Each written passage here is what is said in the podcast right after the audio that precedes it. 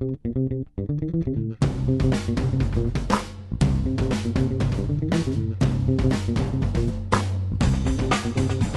right, this is Gary again from CBS Sports. It's now Sunday night, January 17th, and this is the Eye on College Basketball podcast. I got Matt Norlander with me, got Sam Vecenie with me, and uh, before we get into it, let me apologize for the lack of a podcast last Friday.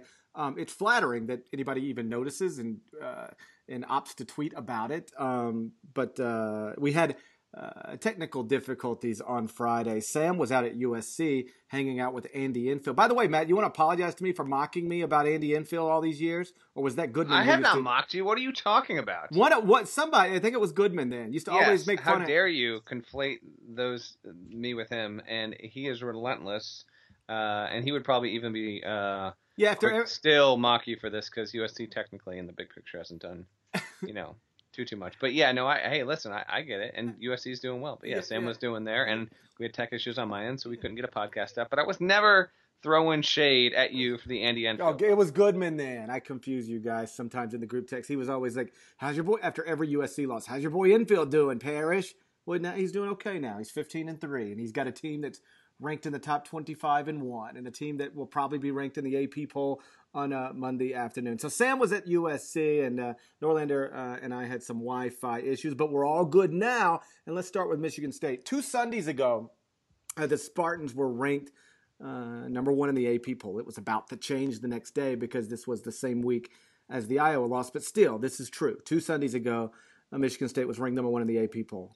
Uh, now the Spartans are 16 and three uh, with two losses to Iowa and a loss to a Wisconsin team that isn't very good. They're three games back in the loss column in the Big Ten standings. Now, everybody knows Denzel Valentine was hurt and is still trying to get back comfortable, and everybody knows Tum Tum Nairn is now out for the foreseeable future with uh, plantar fasciitis. Uh, but so is it as simple as that? Just like, hey, they had some injuries, and so what are you going to do?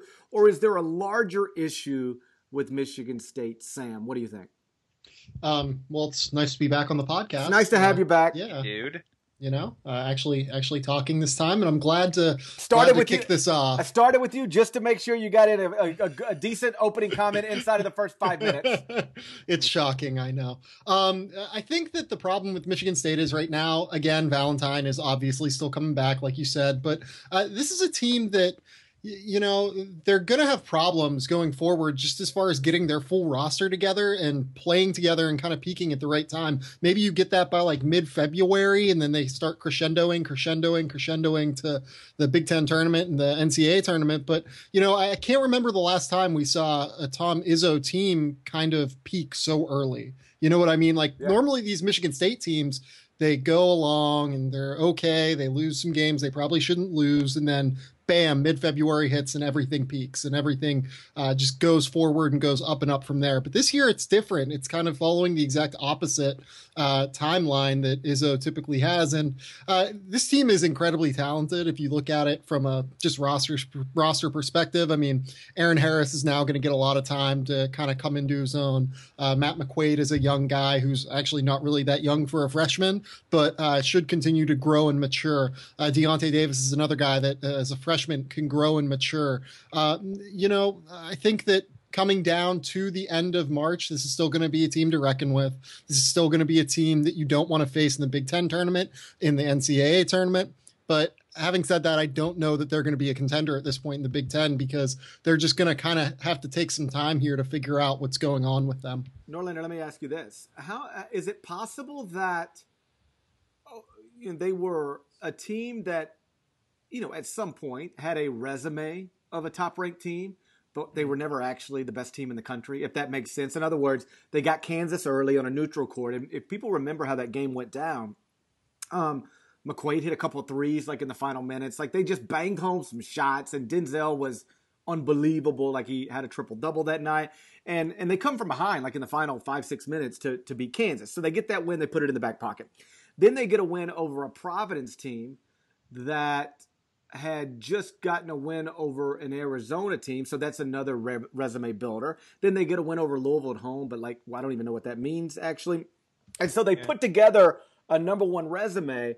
But is it is it possible they were just never great? They were always a team that was going to be capable of taking a loss on the road to an average to bad Wisconsin team. All right, So this is where I'm with you, and I think we're on the same page overall because it's just expectation adjustment. You mentioned Providence, and that's another school coming in. Yep. Not that necessarily our notions in October are, you know, true uh, prognostications on what's to come, but Providence is a team that's really slumping right now and and regressing to the mean of what we expected. Michigan State was projected by many in the business, whether it be you know major websites, magazines, coaches poll, AP poll. I don't know what they were in the AP poll, but generally speaking, felt like Michigan was considered you know anywhere from eight to twentieth overall in the country. Hey, that's still really really good. Sure. Okay, and mm-hmm. and I still think it's reasonable to place them in that. Now it's it's rough when you start off thirteen and 0 and then you go three and three over the next six games. You know, you get swept by Iowa, uh, certainly, and when you lose at home with Denzel Valentine, it kind of emphasizes that. And dropping a road game to a Wisconsin team that is most definitely not going to reach the NCAA tournament, barring a you know a complete uh, turnaround of that team this year. So it can it can sting, and we might I want to just hesitate to overreact. What I think is going to happen here is Michigan State's going to play out its season. It's going to get healthy. I think it will surge again. As always, any Izzo team is a danger in March. It's incredible first of all, the man has more Final Four appearances than any coach over the past two decades in college basketball. So it's been proven that no matter his roster and no matter the seeding, because he's done it as one as a one seed, he's done it as a much lower seed, as a six seed. We know that his team and his program they can get up in March, and they have gotten up. So I think they're going to land okay. Yep. I would say somewhere maybe a three or four would be my ultimate prediction with Michigan State, which in the end is about where we thought they'd be back in October. You know, when you've got Tom Izzo and a, a you know a truly diff, a true difference maker, you know, at the collegiate level, somebody like Denzel Valentine.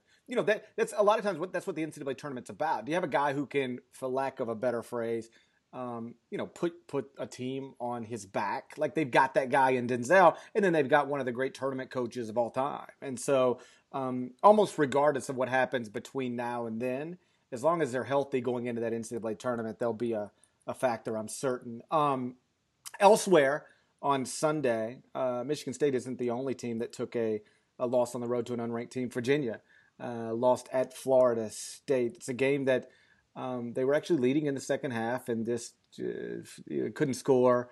Um, end up uh, having a chance in the final minutes, but couldn't score. And so they take a fourth loss this season to an unranked team. Their resume is really all over the place because they've got some some great wins. Um, but now they've got four losses to, to unranked teams. Is this just sort of uh, what they are? Good enough um, on a neutral site or at home to beat anybody, but not good enough um, to, to steer clear of these types of upsets in the road. Is this what they are, Sam? Yeah, I think that's probably true at this point because if you remember, I mean, that's a team. Last week you you stood up you stood up for him. Remember? Virginia, I know, but uh, I mean, you go out and drop now three road games, and they struggled with Ohio State earlier in the year on the road. Um, you just have to wonder what's going on with them, where they're going to struggle to win on the road like this. I, mean, I, I, understand that obviously uh, winning on the road is entirely different beast in college basketball, but it, it, on some level to me it's it's just weird that we've seen so much especially this season uh, from like somewhat not elite teams but really really good teams like i think virginia is uh, go on the road and really really struggle. I mean we saw it with miami this week. They struggled on the road. Like it, i mean they lost to virginia on the road uh, now that i think about it. And it, it's weird to me that they are just going along and losing these games on the road. And it's all around college basketball. I think ultimately Virginia probably will be fine. I mean, the NCAA tournament's played on a neutral floor right. and they've obviously done pretty well so far. So I think that will be, uh, that Virginia will be okay. But uh, it's a strange thing to see them at uh, two and three in the ACC given their last few years. You know what? Everybody always makes a big deal about uh, teams not being able to win on the road. Like this, you know, they can't win it. They haven't beaten anybody on the road, or they haven't, you know, won a big road game yet. And I, have always sort of subscribed to the theory that um, you you can be really good without winning on the road. Now, I think if you can win big games on the road, that suggests you're great. But sure, but like you don't have to win. You don't have to be good on the road to be a really good college basketball team because, like you said, when we get to the NCAA tournament, guess what? You don't have to do went on the road. road. You know, I mean, this is a team that went out and beat West Virginia by 16 sure. on a neutral floor. They right. outscored them by like 20 in the second half. Like, it's just a weird thing with them that they're struggling on the road. I, I wouldn't read too too much into it as far as their future success, honestly. Uh, yeah, they well, got they got a West Virginia win just to go through the resume, Matt. They got a yep. Villanova win, a West Virginia win. They've beaten Notre Dame. They've beaten Miami. So that's four wins over teams that I have ranked in the top 25 and one right now. Plus, they've got a win over California. So they've got one, two, three, four, five top 50 KenPom wins. And that's actually one, two, three, four, five top 40 KenPom wins. But then they've got four losses to teams ranked outside of the top 50. Just trust me, as somebody who looks at this every single day, right. nobody's got a resume like that. Four, I mean, five wins inside the top 40, four losses outside of the top, uh, outside of the top 40. Yeah, I mean, you know, just uh, if I were doing a broad bracket in my mind, and it's right now Virginia feels like a four seed, but you, with what you're saying there, it might qualify as something more. I don't know. I mean, GW, uh, Virginia Tech, Georgia Tech, Florida State, none of those teams are necessarily tracking to the NCAA tournament, although GW and FSU have uh, pretty good shots of getting there. Um, interesting thing about Virginia is schedule last year to this year is pretty comparable. I'd say the league is pretty comparable. Uh, but the team has done this weird uh, switch there where it's better on offense by a decent margin this year than it was last year. And the defense, both in statistics and when you watch them play, it's just nowhere near it uh, what it was. It's it's good, not great, and mm-hmm. it, it's something that I, I, wonder if that's going to change in league play. Um, as a, as just a really quick aside, I, I, I noticed uh, a few more coaches, Izzo maybe the most uh, predominant among them, but saw a little more complaining about the rules over the past week or so. And, and Izzo and losing uh, definitely had something to say about it uh, against Sunday against Wisconsin. But Bennett is obviously someone whose schemes aren't benefited by the new rules, hmm. and I wonder hmm. if we're going to uh, see in the ACC and with Virginia's games a little more physicality allowed, which you know we shouldn't. That's not what they're trying to do. But if that does happen, uh, will his defense and his team benefit from it? Just something to, to watch with Virginia. They're definitely super weird, um, but they're they're still you know they're performing like a top five offense in the country entering into Sunday. The the loss at FSU is definitely weird, but then again, like FSU again, I mentioned this I think two weeks back. Like they every year they get one or two really awesome wins, and then it's it's just offset by the fact that they'll have four to six just like what are you doing losses. So I don't know. We'll see.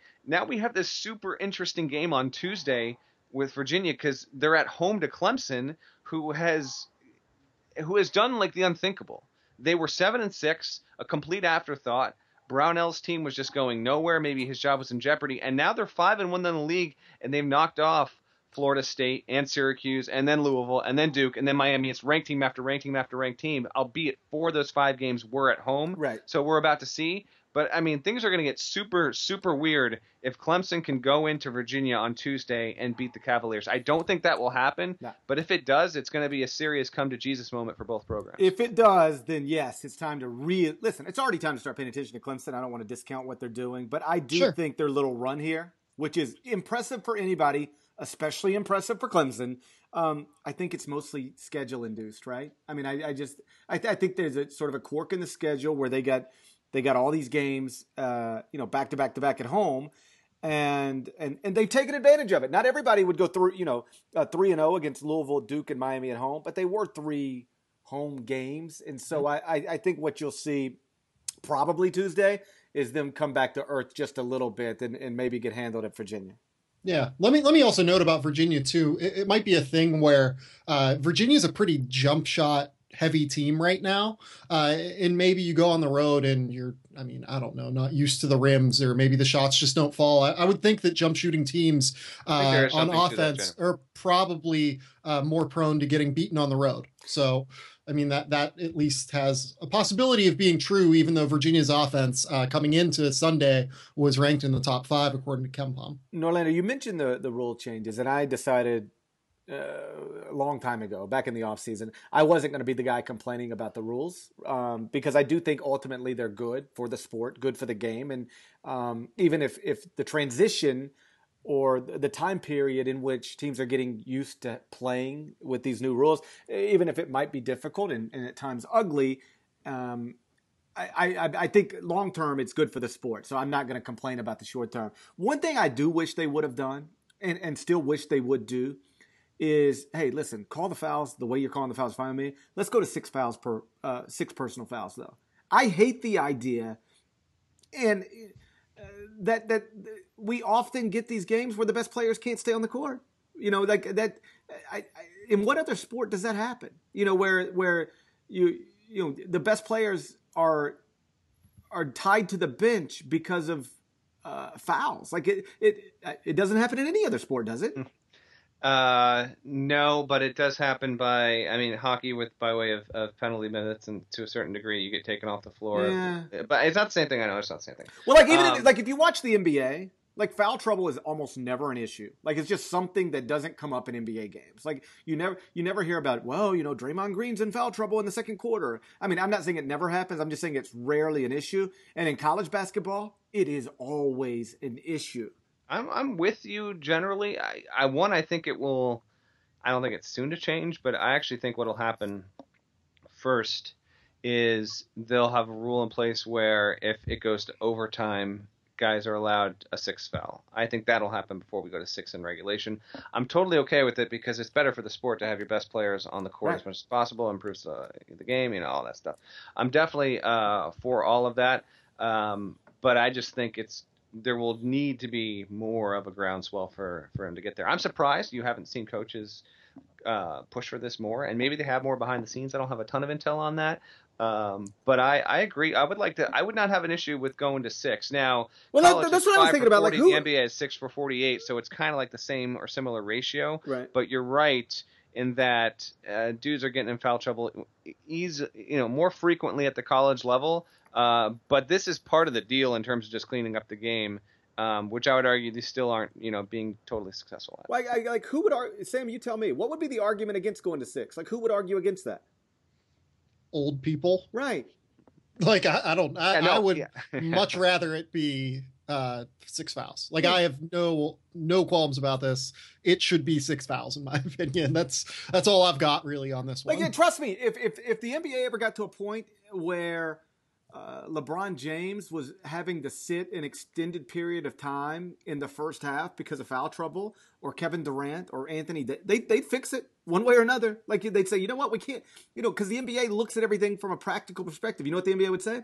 We can't have our stars sitting on the bench. Like that doesn't make any sense. But we have to call the fouls. So like we need to um, like figure it out. Let's go to seven personal. They go to seven personal fouls before they let LeBron James be hindered by foul trouble every third game. And yet in college basketball, I mean, you can't watch a game. I mean, I really believe this. Um, like, I, bet you eighty percent of college basketball games, a significant player is benched in the first half because of quote foul trouble. Yeah, and part of that is con- is coaches. Do you like the way I'm just throwing out stats now? I'm just yeah, making well, them first up of all, those are empirical and certainly can't be refuted by any sort of research. But um, part of it is coaches stuck in uh, conventional wisdom, where if it's two, you're done. You get the hook to the end of the half. Yeah, that's That's not that's not really the way they should be going. Uh, generally speaking, you know, if you get two, but in the first four minutes, I totally understand it. But you know, you see this all the time. A guy will pick up a second foul, and there's six and a half minutes to go, and he's sitting in. Sometimes it's to the detriment of the team. Uh, but I'm I'm you know I'm generally there with you. The one I get frustrated with with coaches, and I do think they're sort of like it is, it is pretty common for you get two, you're done for the half, uh, which I disagree with. I think circumstances should dictate what good does it have. What good is it to have you know three fouls left for the second half if you're down 17 points at halftime? You know, so like um, I do think the, the coaches who are pretty like uh, automatic trigger. Two fouls you're done for the half. I don't i don't like that approach.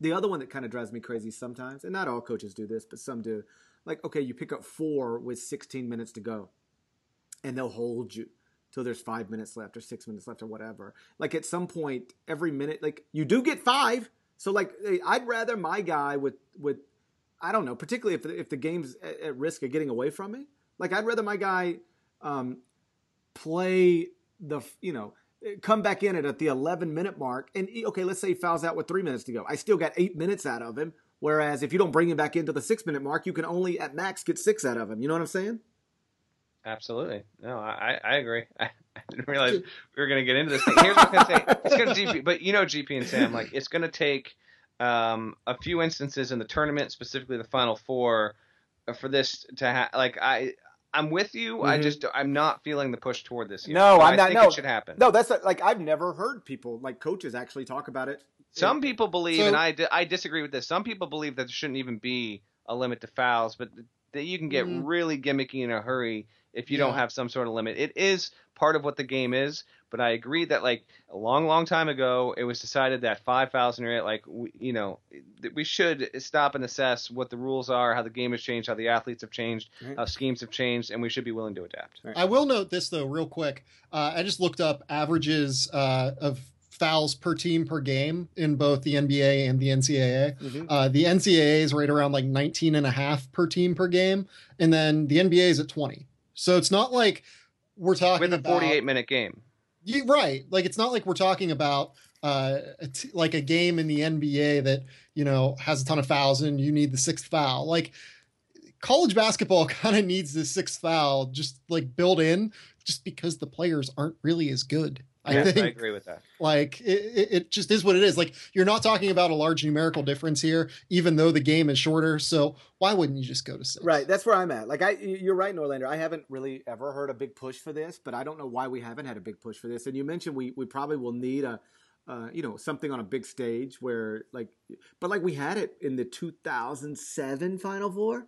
Like Greg Oden and Roy Hibbert both had foul trouble first half. Like everybody was like Hibbert versus Oden, like this is going to be great. And then I, I just remember they both got picked up two fouls and um, they were benched. Like we we had it was basically. Uh, uh, Daequan Cook and Mike Conley against Jeff Green. Like that's what the game ended up being, as opposed to to Hibbert versus. We were robbed of Hibbert versus Oden because of five fouls, and um, you know that didn't lead the change. So I don't know that anything will. But that's Well, that's something that's always I thought I've always thought would be a good a good additional change. Let's go to six thousand. How about basketball. how about this?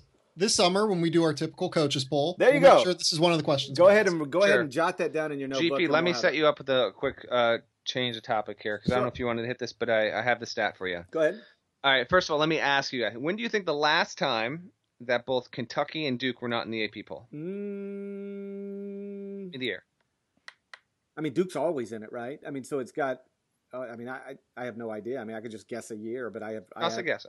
Uh, A guess before I knew was twenty. It was two thousand nine. It's 2009. No, that was my guess Oh. before I, I I guessed in my head before I found it out. I would think it's farther than that. I would think it's a like a. I would think it's not within the past 10 years. What about you, Sam?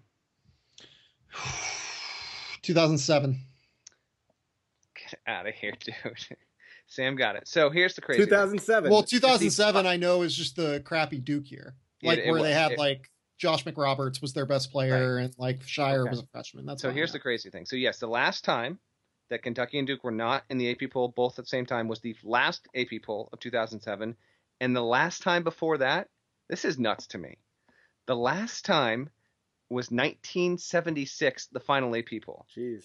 So one of those two teams has been in the AP poll every single week except the final week of 76 and the final week of 2007 over the past, you know, 39 years. It's absolutely bonkers and obviously I say that because we could have a situation on Monday where they're both not in. I actually don't think Duke's going to drop all the way out. Neither and, do I. And here's why. Listen, Neither do I. Here's why. Because AP voters, you know, I had guys tweet me this earlier today. They say, well, you know, um, you shouldn't fall from nine all the way out. And I say, why? Like, why, why not? Like, I what I do every day is I, I, I look at bodies of work. And if you look at Duke's bodies of work, body of work right now, let me be clear. You could put them in there if you just decide, you know, at the end, I'm going with Wichita State and, and, uh, can't even remember who I put at the Notre, Notre Dame. Dame. Right. All right. So like you could you could go with Duke and Kentucky instead of Wichita State and Notre Dame if you wanted. Like if you really wanted to. But it's not clear cut that Duke belongs. Like they they've got two top fifty. I mean, I can give you the resume. I, I had it the other day. They've got they've got It's true. We actually talked about this before the, Yeah. the, Yes. the technical issues uh, Yeah. prevented the podcast. Yeah, okay. It- it's two top 50 wins. yeah they've got two top fifty wins. They've got an Indiana win at home and a VCU win on a neutral. And then Which, to be fair, those wins are getting better by the week. They are. Um, they've got a neutral site loss to Utah, which is 69th in KenPom now. They've got a um, a road loss at Clemson, which is 56th, and they got a home loss to Notre Dame. So they've got two top 50 wins, um, and th- and and two losses outside of the top 50, and a home loss to to currently unranked Notre Dame. There's not much there. Like you can rank them if you want to, but there but there ain't much there. But the reason that they'll remain in the AP poll, I believe, is because for whatever reason, some AP voters think that. Well, I, I had it, I've had it both ways. Well, how could you only drop Kansas two? If you lose, you should drop you should drop more than one spot. Why? I, I, I got in, I didn't get into it, but I was some North Carolina fan earlier today. He was like, I think North Carolina should be ahead of Kansas, and I said, okay, why? I'm just curious. Why do you think that? He said, well, um, you know, I um, North Carolina's better. You know that that's, that's where he started the conversation, so you know what you're up against here. Um, I said, uh, I said, well, Kansas has better wins. Kansas has better losses. Kansas is higher in KenPom. Um, so like, and he's like, well, I, I still this, and he said, well, Kansas lost this week, and I don't think they should. I don't think they should only drop one spot. And I was like, well, that doesn't make any sense to me. Like, I'm, I'm still trying to listen to you, but you haven't made a good point yet. But, but my, my larger point here is that a lot of AP voters think that they go, okay, if you lose, yeah. you have to drop, but, but, you know, you can only drop so far in a given week, and it's just laziness, really. People, you know, filling out ballots, and and they'll they'll have Duke and Kentucky won't both be out. Kentucky might. I don't think Duke will. Yeah, I, I would be surprised if Kentucky wasn't out at this point, wouldn't you? Well, I would be surprised. Uh, uh, sorry to cut you off, GP, but let's let's just quickly uh, my quick thoughts here. One, uh, Mike Brey is the only K assistant to ever beat him. He's now done it four times. It's pretty awesome. Uh, and Notre Dame is a super is another super weird team in the ACC.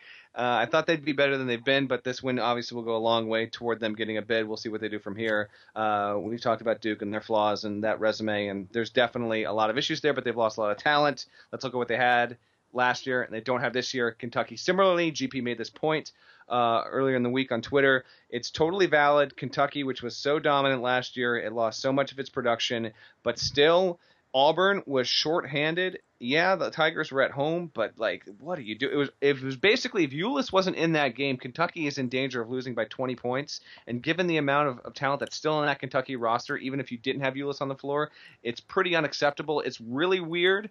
Um, this is turning into another situation with Calipari where he's built a really good roster off really strong recruits and guys that have a lot of talent, but it simply is not totally clicking yet. And I wonder if in part uh, it's because there might be too much on Ulis' shoulders, and he's not really set to handle that as a sophomore like he would if he was, say, a senior, and there was a few other different components around him.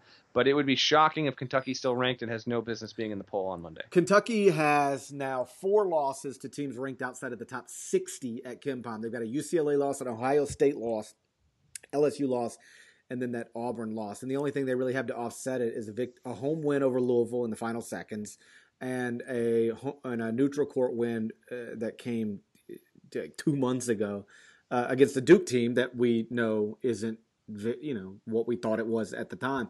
You it's added you added all up Duke and Kentucky because Amile Jefferson's now hurt.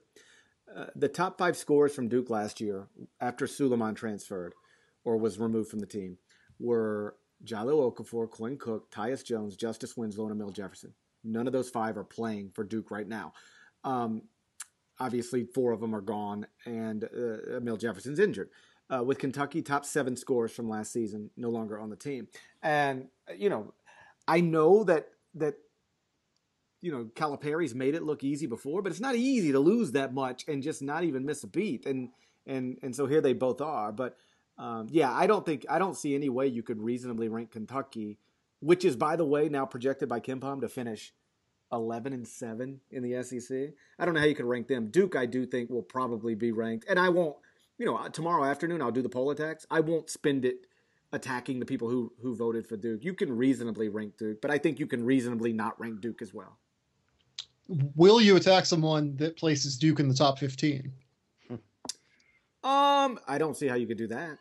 You know, not not at this point. I mean, I, I I, don't know. Like what I try to do with the poll attacks is I find things that aren't really subjective at all. Like you you know, I I don't look at things like, um, yeah, you have this team eighth and this team ninth, and I really think the should be the other way around. I I try to make those so very specific, and, and and they're almost always something that even the person I'm attacking can't even really defend himself. Not not mm-hmm. intelligently. Like more people always ask me this. Do you ever hear from the people you know who are who you write about in the poll attacks? And um, I do actually. And and I would say the overwhelming majority of the time, you know what they say?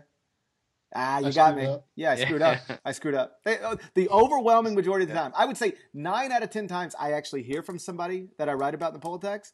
They, they they're they basically have to go, yeah, I screwed up, or yeah, I messed up, or yeah, I didn't know, or something. They almost never try to take issue with what I wrote. So, so I think attacking somebody who has Duke in the top 15, that might get me in an area where it's a little subjective. Trust me when I tell you, I'll find something way dumber than that uh, just as soon as I get my hands on the ballots. Yeah, not to get too deep into it, but uh, like honestly, the reality is uh, half uh, you know i don't know the number but plenty of the people that vote in the in the ap poll one college hoops is not their primary gig, and two, you just know that they're oh, it's Sunday night again. Okay, uh, okay, here we go, and they just list it out. And when you do it like that, like because you know that's what it like because it's there's so many games to track, you can't possibly track everything. That uh, mistakes are inevitable, but I still.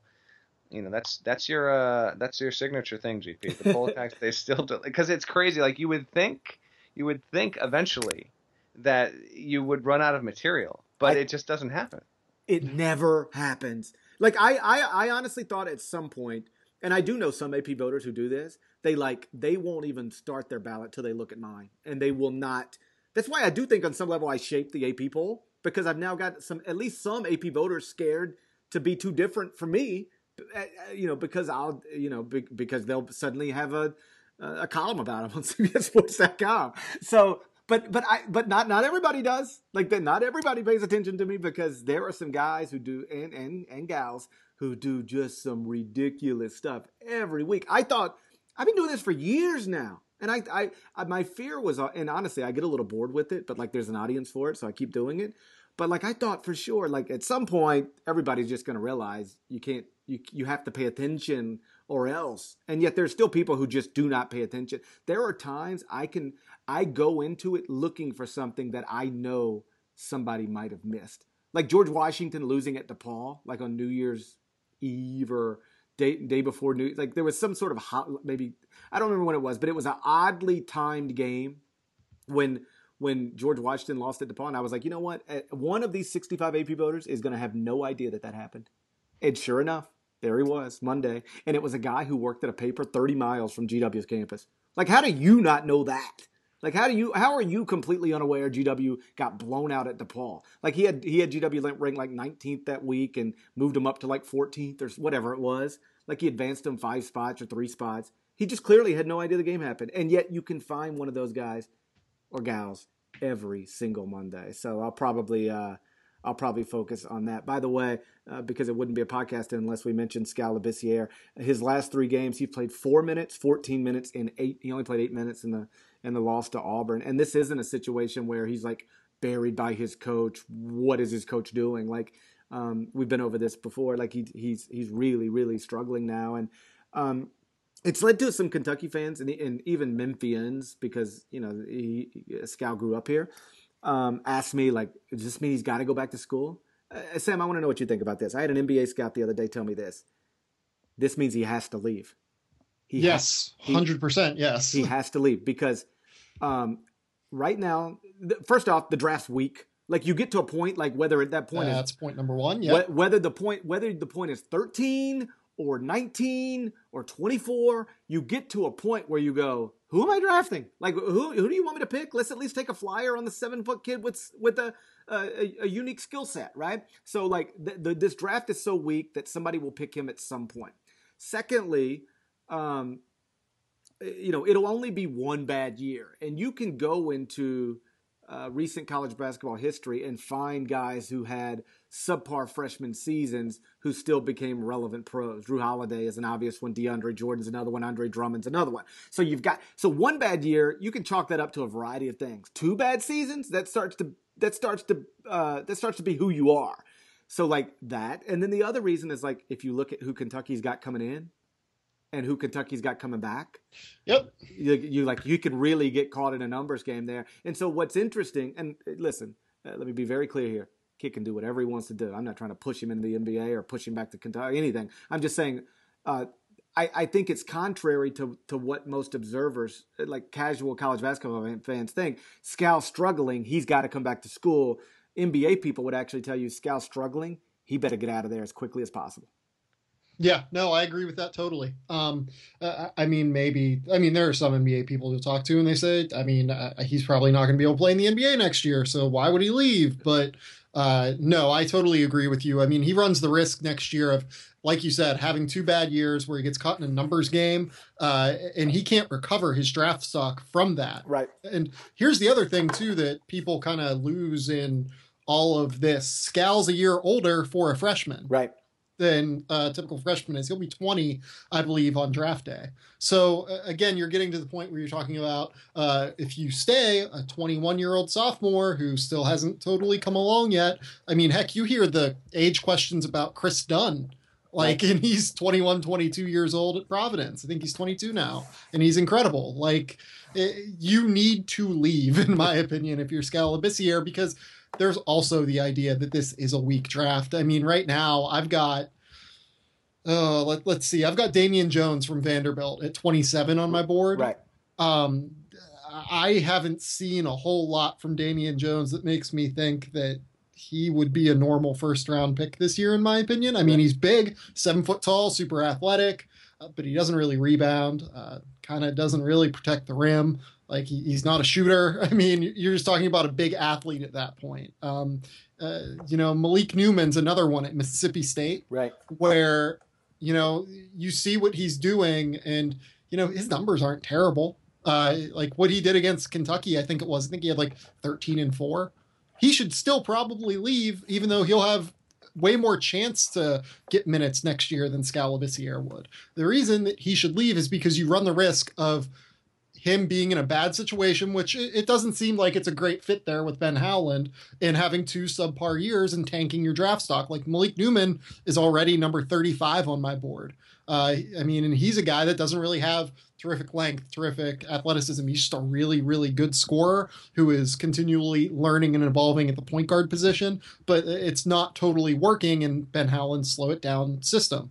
So that's another guy that you should leave and avoid what is in 2017 an incredibly deep draft. Right. I mean, if you look at the top end of that class, even in high school, it's remarkable. If you look at the top end of the international class that becomes eligible next year, it's remarkable. Like there are five or six guys that would be top 10 picks this year, in my opinion, from that international class.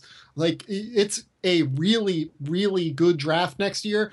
As many people who can declare for this draft right. and get you know, maybe picked or even uh, if you can go in the first round, you should absolutely go. But if you can even get picked, I think that uh, that's kind of worth it, in my opinion, in this draft. And it's going to be interesting to see now with the new rules that were just passed.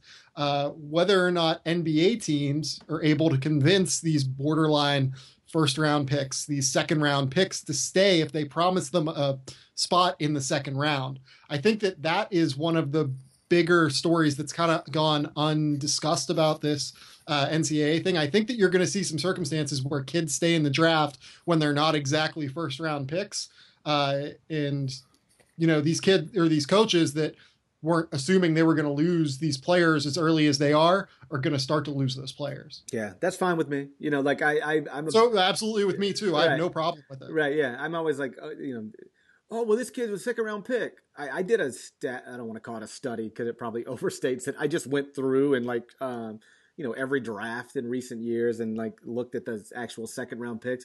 And what you find out is american uh, uh, college students who are drafted in the second round like the majority of them actually do get guaranteed contracts from the nba yeah, I mean, it, like pretty much if you're drafted in the top 40 at this point, you're getting a guarantee. Right. Well, that's the that used to be like the big boogeyman people would scare prospects with. They'd be like, if you go in the second round, you're not guaranteed anything, and that is technically true. But the majority of American college players who go in the second round, they absolutely do get guaranteed NBA uh, contracts. And if it's only worth two hundred and fifty thousand, guess what? It's worth two hundred and fifty thousand dollars. What else are you going to yeah. do coming out? Who? What? What? You know? How many college graduates you know can get two hundred fifty thousand dollars coming out of college? Like, not many. So, like, good. You know, like I, I'm a big believer in if you want it, if you're after the money, and it's there for you, go get it. And despite what some people will try to tell you, there is absolutely no reason why you can't develop as a professional uh, just as well or better in some cases as you can develop as an amateur. In fact, I was in studio CBS Sports Network with uh, Brendan Haywood a couple of weeks ago, and we were talking about this mm-hmm. exactly. And I can't remember what player it was, but there was a player, uh, you know, college player who he knew and was a, you know, like a uh, projected second round pick, but was definitely going to get picked. And the the player was like, you know, I think I maybe maybe need to go back to college and you know go do one more season and and try to improve and try to get better. And Brendan flat out told him, if you want to really get better, like if that's your goal, like you should just go get drafted and then you spend all day long. You know, you you know, if you want to, you spend all day long working on basketball. Mm-hmm. Like you get to the arena, you know, four hours early. You get a workout in pregame, even if you're not going to play. You get a you get a 90 minute workout in before every game if you want. There's always somebody who's going to be willing to work with you. There's no time restraints, and you're not having to worry about biology or some stupid study hall. Like if you if you really are going to be a professional basketball player and you really want to get better, like do that. And then beyond all that, how about this? So let's say you're Malik Newman and you're a fraud. You're never going to be an NBA player. Or you're Skal Labissiere and you're a complete fraud. Never going to be an NBA, a, a, relevant NBA player. I, I, hey, let them figure that out after they give you a million dollar contract, right? Yeah, that's what I would do. Uh, so. No, I, I, totally agree. Um, if you you know talk to people around the league, and you know even you can see reports of this throughout all of the last week. I mean, the D League is stronger than it's ever been. Uh, the level of play is higher. There is less of a risk now of going to a D League situation where, uh, you know, it's just these guys all out for themselves, like trying to get noticed and, you know, dominating the ball and really not letting you develop as a player. Uh, now that there are actual affiliates going, these NBA teams are really focusing their attention on the D League and making sure that they have the guys in place that you know they want and that they think will help their younger talents develop. Um, the D League is not a bad place to develop if you're an NBA prospect, in my opinion. I mean, you look at. Uh, I think that there were three or four uh, underage kids that got drafted in the second round last year. Maybe I, I want to say it was Olivier Hanlan, Dakari Johnson, uh, Tyler Harvey, and JP Tokoto, I think was the other one. Tokoto, I think, was the only one that ended up not getting really set up with uh, a good situation because uh, he tried to do something weird with the Sixers with his contract where he wouldn't accept like their offer, their minimum offer. He wanted to accept their minimum offer, but wouldn't, uh, and they didn't really want him to. So, like, you're still going to be fine if you get drafted in the second round. I would not be too worried about that. You might get caught in an international numbers game if you're one of the higher second round, if you're like a borderline second round prospect where there are international kids that they're happier to stash. But having said that, it's just there is not really an appreciable difference between developing in the college game uh, or in the D League at this point. Norlander, let's wrap up with this. Is Oklahoma going to be ranked number one Monday afternoon and then lose Monday night at Hilton Coliseum? Oh boy, um, they're going to be ranked number one. You got to believe, and they should. Which, by the way, will be the first time in 26 years the Oklahoma Sooners have been the number one team in the AP poll. Uh, Iowa State got a win that it absolutely needed over the weekend. It went on the road and it beat Kansas State handily. K State has been better than expected, but I don't think that's an NCAA tournament team. And now Iowa State's really it's got you know it dropped uh, its home opener. No, it wasn't the opener, was it? They dropped, but they lost the game at Baylor uh, last weekend, and so now this is. Yeah, I'm gonna say they lose. Oklahoma does. I think Iowa State will win, um, which it is we'll get it to three and three overall. And no shame, by the way, if that happens. You know, Big 12 top of the league is tough, but it's one of those things where if Oklahoma does win that game, they'll be five and one. They'll have already, uh, you know, taken Kansas two, three overtimes on the road. They can beat Kansas on its home floor. We can start seriously entertaining. Oh, sure. We can entertain Oklahoma taking the Big 12 title, which is just you know Kansas' streak. Said a thousand times on the podcast, just fascinates me but I do think it is going to it is going to lose to the Cyclones on like yeah, but like to your point, if they can win, they would be five and one in the Big Twelve with their road game at Kansas and their road game at Iowa State already behind them. Like that's yes. a that's a pretty pretty good spot. Sam, Oklahoma take a loss tomorrow night or no? I don't think so. I've I had to write about Iowa State twice last week, and on Tuesday, uh, I watched that entire Texas game, and that defense was a mess.